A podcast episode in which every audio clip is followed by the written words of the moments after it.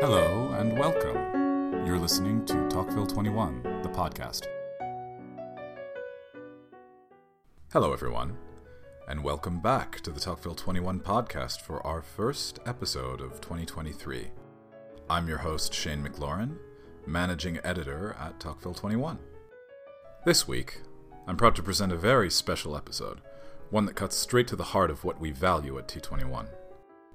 I sat down with Alexis Carré, a political philosopher and the 2022 2023 Thomas W. Smith Postdoctoral Research Associate of the James Madison Program at Princeton University. The early 2020s have seen the beginning of the broad unraveling of our post Cold War modus operandi, the end of the end of history. This has meant a great deal of things, but one key aspect is certainly the difficulty that many countries face in navigating a world rife with security challenges and the erosion of globalization. Nowhere is this more psychologically present than in Europe, where many of the presuppositions undergirding the very way of life have imploded seemingly overnight. In our interview, Alexis rightly airs Europe's dirty laundry. His criticism highlights the political recklessness and disregard that has dominated for so long in Paris, Berlin, Brussels, and elsewhere. But the true key to his insightful intervention is the note of hope that emerges through an appeal to a greater sense of civic, democratic duty. Make no mistake, dear listener, this is no mere tirade. This is a call to arms.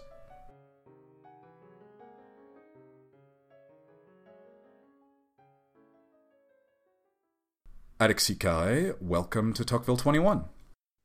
Hi, Shane. Thank you for inviting me. Oh, it's a pleasure to have you.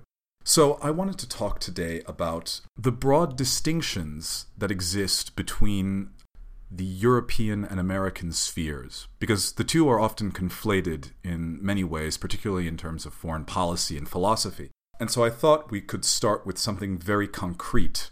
And I wanted to talk about the European perspective on the war in Ukraine and how it differs from the US perspective on the war in Ukraine. Well, as you said, those perspectives do not necessarily converge, but in as much as there is a conflation of political positions towards certain events with the West, there is also a conflation of European perspectives, because if anything, the war in Ukraine also manifests the tension within the European Union on security issues. For example, French and British positions that are more tuned towards the goal of a certain amount of strategic autonomy.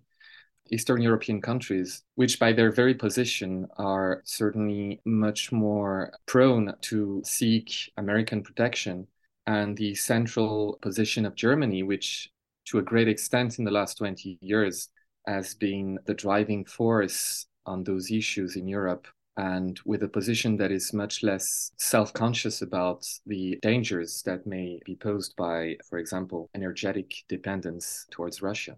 And how uh, does it differ from the American perspective? Well, I, I think part of it is that given the fact that the US intends or and exercise a, a sort of world leadership, for them, Europe is only one among several theaters it is much less the case from the European perspective because, given our limited capabilities, we tend to have more local preoccupations. And certainly, Russia is the main one among them.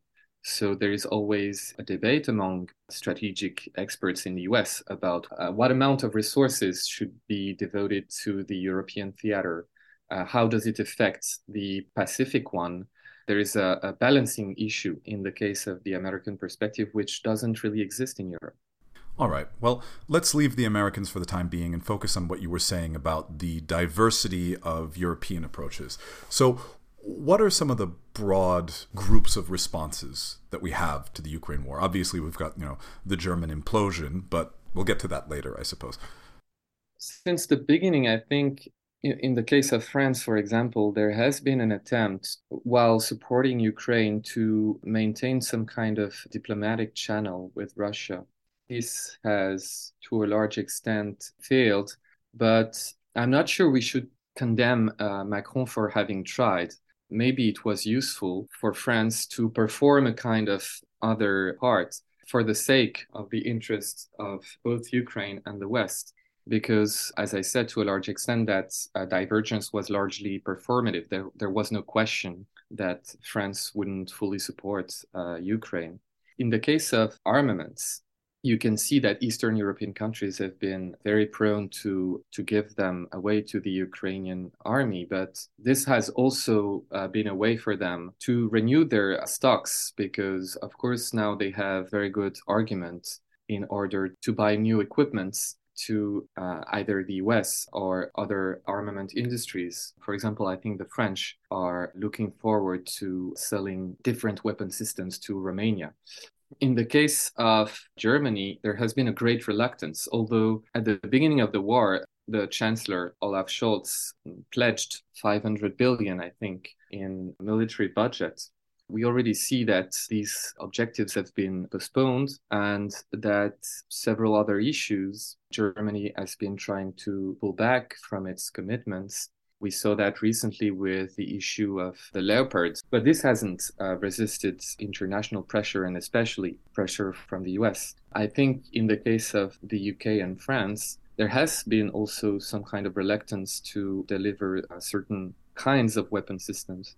With people mobilized a lot, the um, somewhat absurd distinction between defensive weapons and offensive weapons, because in many cases, these categories are just very artificial but people are coming to terms with those kinds of reluctance, uh, especially given the behavior of Russia and its increasing incapacity to uh, behave in the conflict in such a way that leaves a door open for an ultimate settlement.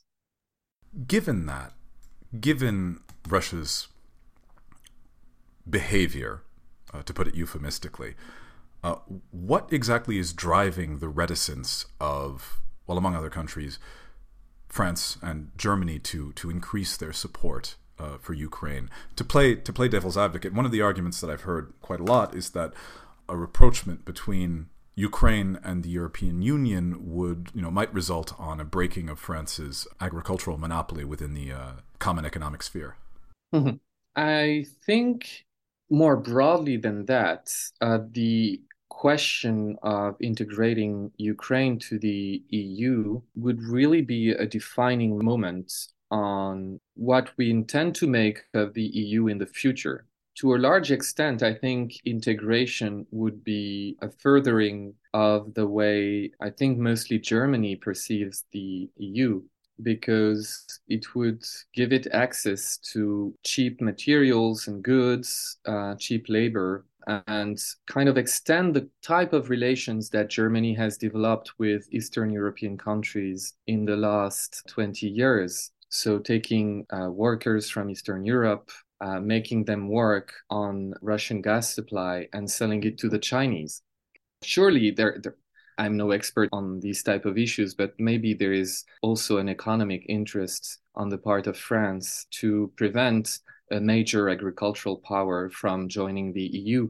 But I think beyond that, uh, such a big country integrating the EU would affect the nature of the Union in major political ways and not only unsettle economic situations. I agree.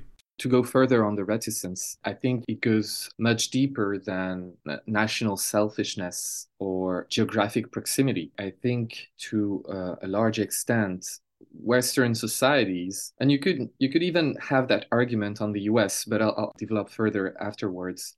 But Western societies have, for a long period of time, lived under the perception that they had, to some extent, overcome the necessity to expose themselves to the danger of violent death. Our relationship to war uh, as a product of collective government has really completely changed since uh, at least the end of the Cold War, but probably even uh, before. I think what allowed Putin to carry out his aggression of Ukraine was much less minute calculations about selfish national interest than a more and a simpler psychological understanding of European elites and societies.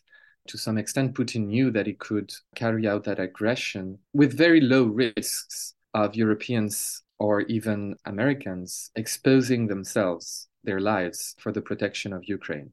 Because to a large extent, although France or the UK are still two countries that are ready to mobilize their armies abroad and killed and be killed.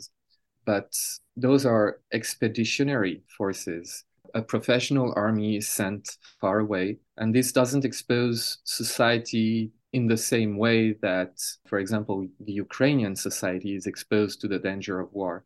And I think no one has the political capital to tell its population that uh, such such an exposure to danger is uh, necessary, legitimate, that one can ask it from its population. This is a thorny question, I suppose, but do you believe that it would be legitimate for a European power to come to the defense of Ukraine in a military sense beyond the provision of mere material capital? So that's a much more complex question because it deals with the particulars, and I'm not sure that an intervention was called for. Uh, by that, I mean a direct intervention, as you specified it in your question.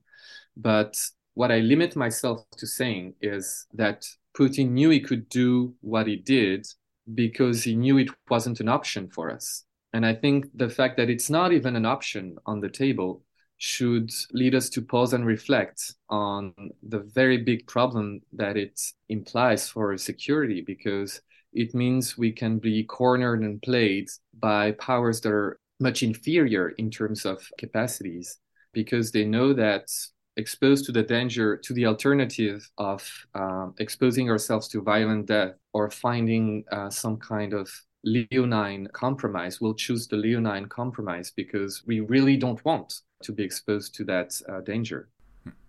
I couldn't agree more. I think one of the prevailing narratives is that Putin did not anticipate the Western response to Ukraine. And you correctly point out that that's not exactly true because the Western response was within the, the, the brackets of what he had envisioned. I imagine simply on the more the more robust end. Uh, but that being said, you know there hasn't been any sort of real military response aside from the provision of arms.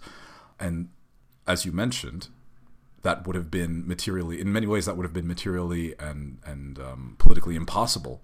Mm-hmm. Uh, the European Union simply just has no way of doing that, and there are incentives that are sort of stacked against it. And also, one of the facts that is overlooked is that maybe Putin was surprised to the extent of Western support, but that Western support could only show because the Ukrainians held their grounds uh, hmm. sufficiently mm. long enough. If they had collapsed, our willingness to send weapons wouldn't have been visible or useful because those things take time. Precisely. The Ukrainians gave us time to help them. But the, the most surprising element of that situation is not so much the extent of our support as the fact that, you know, a country exposed to uh, tremendous difficulties uh, whole society had the courage to stand up. And if you compare to other situations where regimes which had the sympathy and the support of Western power didn't resist uh, similar aggressions by much inferior adversaries, uh, the Taliban in Afghanistan were a few thousands and they toppled the government in a few weeks. Hmm. That really shows us that we should even care more about the issue of moral readiness. Hmm. because we can see that it's a decisive factor in such conflicts. Really, it is what defines the capacity of a country, regardless of the military imbalance, to resist an invasion because it increases the costs of invasion for the aggressor tremendously by margins that are barely conceivable. It's very hard to submit a population that doesn't want to be submitted. And I think that should be the goal every time we feel that aggressive powers are threatening to resort to uh, military violence. Hmm, I agree. But that being said, I'm not sure we can come to the conclusion that that isn't something that we would encounter in the West. I mean, I don't know, perhaps I'm more optimistic than, than, than you are. There was a moment during the beginning of the war in Ukraine where there was a sense of this is unprecedented. There's a land war in Europe. You know, there was a sense of solidarity that emerged to some degree. And we saw, among other things, the collapse of a lot of the sort of populist nationalist narratives that were favorable to Russia. and I'm thinking particularly this was uh, this was uh, during the time of the French presidential election. Marine Le Pen's relative support of of Putin uh, completely completely collapsed, uh, and and this had a visible effect on the way that the election played out. So there certainly is something there, a desire, you know, there was a desire to resist this aggression. That being said, there is also a substantial amount of distance between the population in France and the population in Ukraine. Who's to say that if an invasion had been closer, there wouldn't have been more sympathy? Mm-hmm. No, so uh, I think you're right. I, I, don't think you're wrong in being optimistic, and I, I, don't think I'm less optimistic than you are when talking about societies. You could see, for example, in France during the uh, terror attacks, that people had kept. Uh, it, it, it didn't require lots to see people manifest a sense of civic virtue that we had assumed that kind of withered away. But it's interesting because it reminds me uh, something that I read in Raymond Aron's book of interview, Le Spectateur Engagé. He, he, recalls that one of the first polls in France was made in 1938 during the Munich agreements. Mm-hmm. And a majority of the population uh, was opposed to Hitler's endeavor. And Aron recalls that in the book of interviews, but then he says, but what did that mean politically when people who answered that question didn't need to feel responsible for their answers? Hmm. You really would have to have no moral compass to have no sympathy for Ukraine. Hmm. But the important question is politically, have you prepared in such a way? Is the regime organized and self conscious in such a way that that natural moral sympathy is translated into action. And I think that's what should worry us uh, more. M- most people have good common sense, and when asked about a situation, they have sometimes uh, and more often than not the right opinion. But does that mean anything about their action? Uh, that's the real question. Hmm. And then, of course, there are obvious consequences. It's one thing to hold an opinion, and it's another thing to hold an opinion if it costs you something. Yeah. I'm thinking particularly of the um, the energy crisis, the very beginning of the energy crisis. A lot of a lot of energy workers in France went on strike. Uh, yeah. D- during the um, the energetic blackmail of Russia, they went on strike and basically reduced Europe's capacity to produce additional energy, which had a direct material cost on countries like the Netherlands and Belgium and Germany as well to some degree. The French government established a price ceiling, which made it impossible for the prices to be driven up too high here. But that wasn't the case for the rest of the European Union. And so these actions mm-hmm. directly impacted the, the quality of life of many of our allies. Mm-hmm. So, on the one hand, there's that. But on the other hand, there's also Germany, who, despite their deep entanglement, their energetic entanglement with Russia, did actually manage to mobilize in such a way that they have created an infrastructure, uh, piecemeal, for one, and you know tentative for another, that actually allows them to meet their energetic needs for the moment. So, I suppose I'm circling back to the first question here, which is what are your thoughts on the various responses of the populations of Europe to this invasion over this? Well, it's been it's been a year now, basically. Yeah, I, I think it really relates to some deep philosophical and uh, political evolutions within European history. To, to a large extent, the certainty that we have overcome the age of wars means that there are no longer deep civic commitments that will be asked from us. And therefore, the traditional objects of uh, political deliberations who are our friends, who are our enemies, what should we do to our friends and our enemies. All these are replaced by what you could call social struggles. Hmm.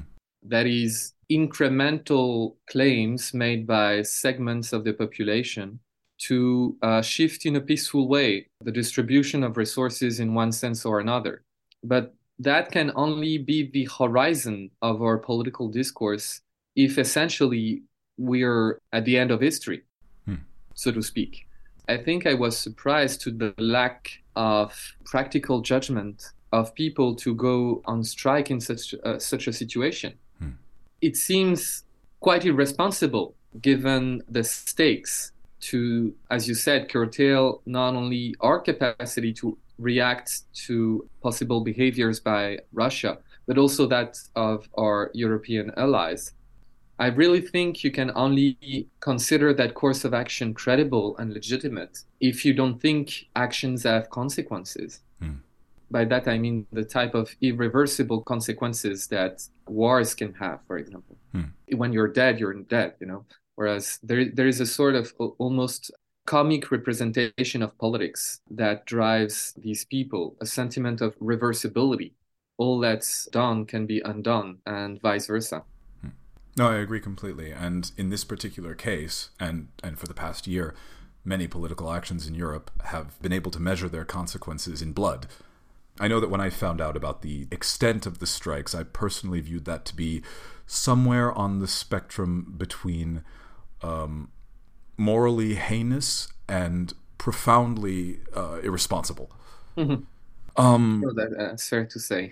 Mm but that's yeah, that's that's that's my perspective on it. Um, so like, let's actually, if you don't mind, could we could we go into that a little bit more uh, more in depth? What what actually is driving this? Like, how do I put this? I believe there is something profoundly illiberal at the heart of that specific issue. There is a matter of liberalism versus illiberalism, specifically in our reaction to the war in Ukraine. And I think both France and Germany, and I'm bringing these two countries up because, you know, in many ways they're the heart of the European Union, have reacted to them in very different ways. And on the one hand, it's a matter of continuing the merry-go-round that you were just describing, and on the other, adapting to this end of the end of history. Mm-hmm. I, I, realize I'm leaving you without a question there, but but yeah, go on ahead. I, will try to elaborate on your comment then. I think one of the important aspects of uh, the question that has been, you know, largely commented, but people sometimes only draw partial conclusions from it. And I think it's, on the contrary, it's a defining moment for the future of the European Union and the balance of power within the European Union. Hmm. And I think that France has a role to play if it wants to have any relevance in the coming decades it has a role to play acting on, on that defining moment because it exposed the frailty and hypocrisy behind the big trends that had been considered as healthy developments in Europe in the last 20 years. To a large extent, the shaping of Europe around the German model has been premised on factors that have been shown to be largely artificial by the war in Ukraine. You know, becoming the largest economy by subjecting yourself to foreign influence in such a way cannot be really described in any sense or capacity as an achievement. Hmm. And especially if it's dragging all the other countries of Europe with you in that dependence. I think there has to be hard discussions about the consequences of the German economic policy after the war. Certainly, it's not the time right now, but people need to draw conclusions from that, and there are reproaches to be made and changes to be effected. Hmm. We really can no longer think it credible that the conditions of the German economic development can be seen as a model by other countries in Europe if anything, the current events have proven that autonomy with regards to certain strategic resources, agricultural resources, armament industry, mm. pharmaceutical industry, mm. all these things are of tremendous importance and will be important factors in our capacity to face the challenges of the 21st century. Well, uh, it has redefined also our relationship to China. And all these discussions will be made harder by the fact that uh, you know it's always harder to rescind something that you have than to accept not to gain something that you may gain. Hmm.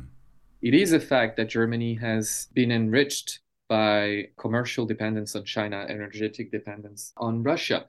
And so it will be hard to accept losing that edge for the sake of autonomy.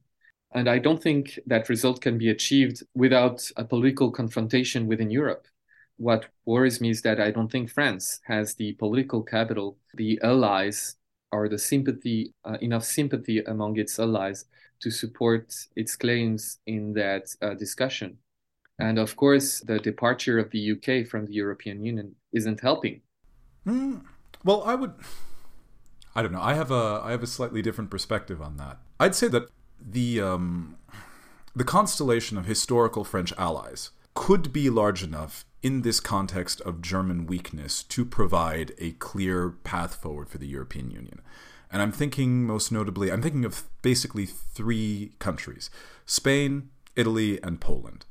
Mm-hmm. Given the current context of what's going on with Germany, I think that if those four countries could find some some vision for the future upon which they all agreed, then there would be a path forward. In fact, in many ways, the presence of the UK in the European Union would have detracted from that because they were often very supportive of the German economic model, mm-hmm. which was ruinous for countries like Spain and Italy yeah. and, and Greece as well. But there's a question I wanted to ask here, which is that you evoke this idea of strategic autonomy, and I agree that this is an incredibly important concept, and it's brought up a lot, particularly in the context of the US and China. But it's very different in Europe because, for one, what does strategic autonomy mean within the context of the European Union? And how does that interact with the individual nationalisms of the European Union? So, how are we dealing with that particular issue conceptually? If you take the most obvious element of strategic autonomy, which is the military industry, there could be mechanisms or political decisions that foster the development in Europe of the production of some uh, weapon systems.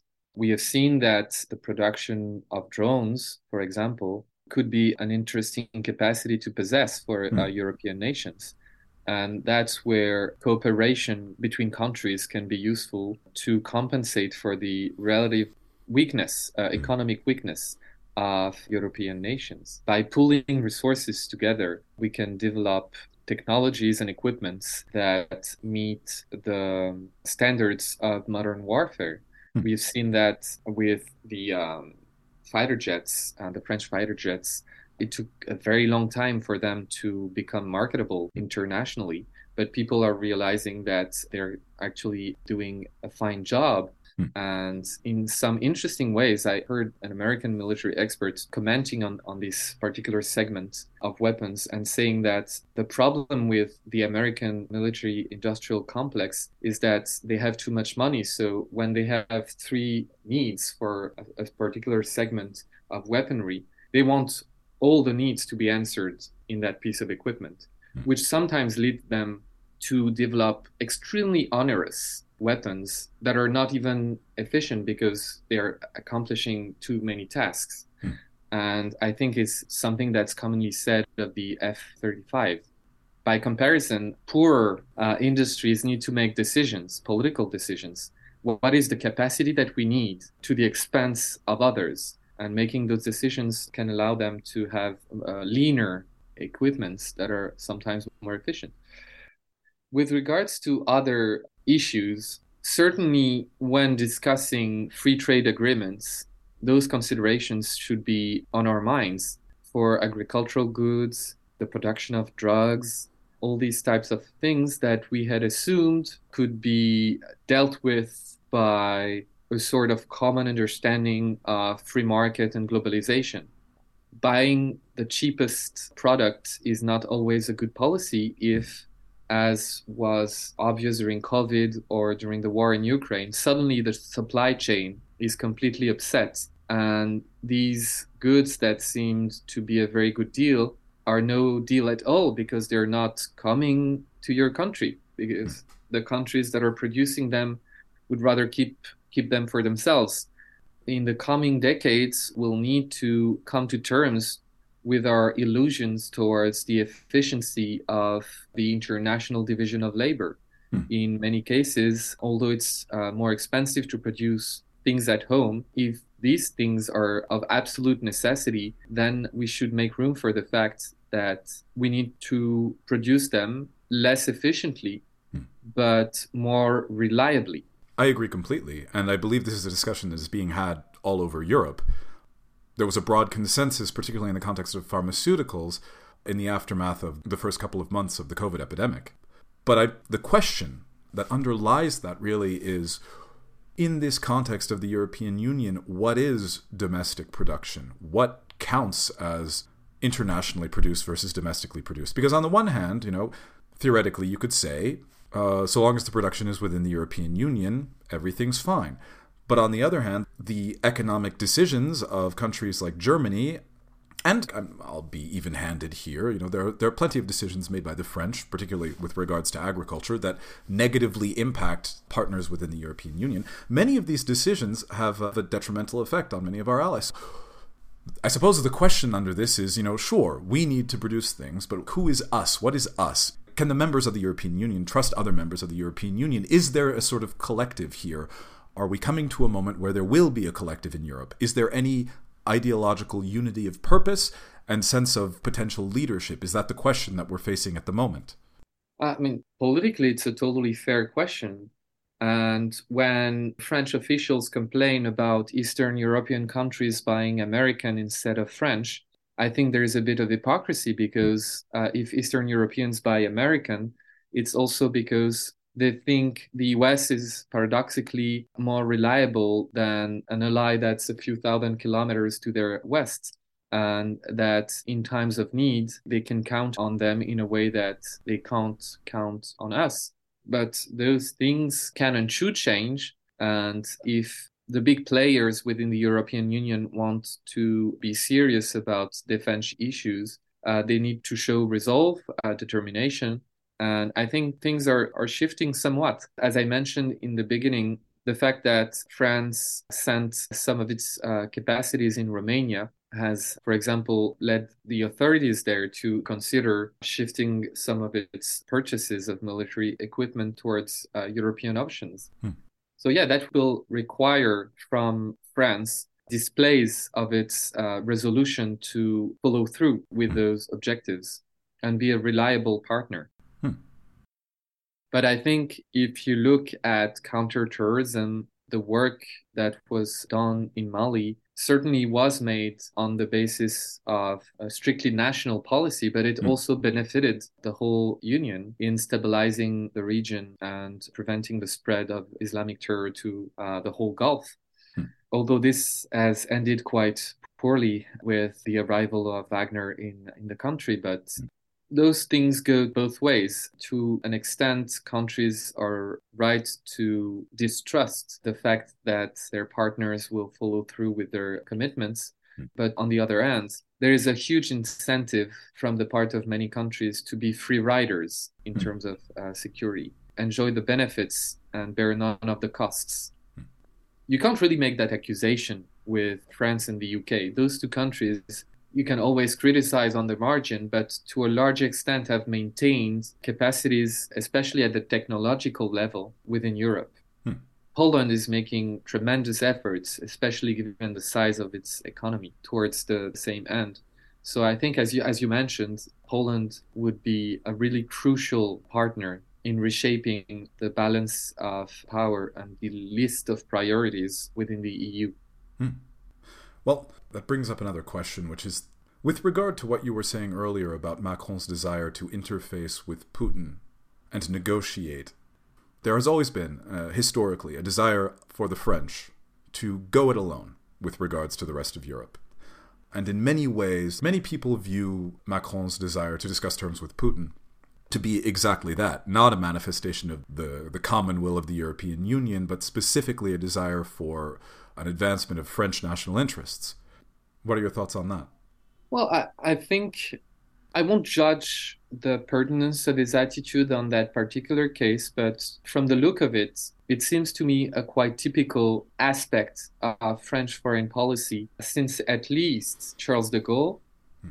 I think people often misread that type of attitudes from the part of the French government so if you look at de Gaulle's withdrawal from the uh, integrated command of NATO and the development of an autonomous nuclear capability by the French government, from the look of it, it seems, oh, you know, he's contesting or calling into question U.S. leadership, and that's bad, etc.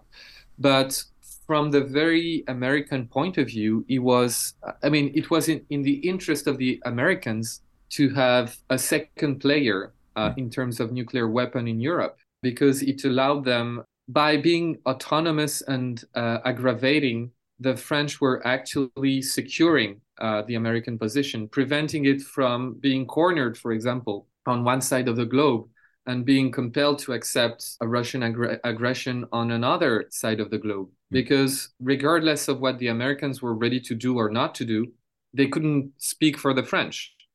You could see that uh, during the Cuban Missile Crisis, de Gaulle was the first head of state to affirm that if things went wrong, France would go to war on the side of the US.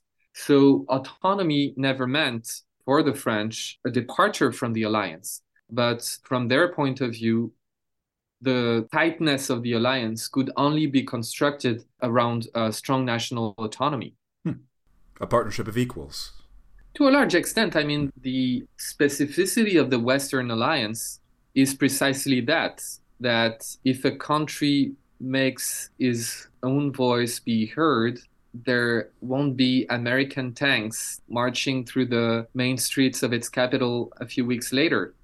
People want to be within that alliance because it's you know essentially different from some kind of western warsaw pact what makes it valuable is also that those disagreements can be voiced. Uh, yeah i think it's rather a quality of, of our political hemisphere than one of its liabilities. You've reached the end of the first part of our interview with alexis carré. Tune in soon for the gripping conclusion. Thank you for listening to the Tocqueville 21 podcast, and we hope you enjoyed this episode. For more information, please visit our website, tocqueville21.com. That's T O C Q U E V I L L E 21.com, and stay tuned for the next episode. We would like to credit Kevin MacLeod for his rendition of Tchaikovsky's Waltz Number 9, Opus 40, for our intro and outro music. This piece is licensed under Creative Commons and can be found at incompetech.com.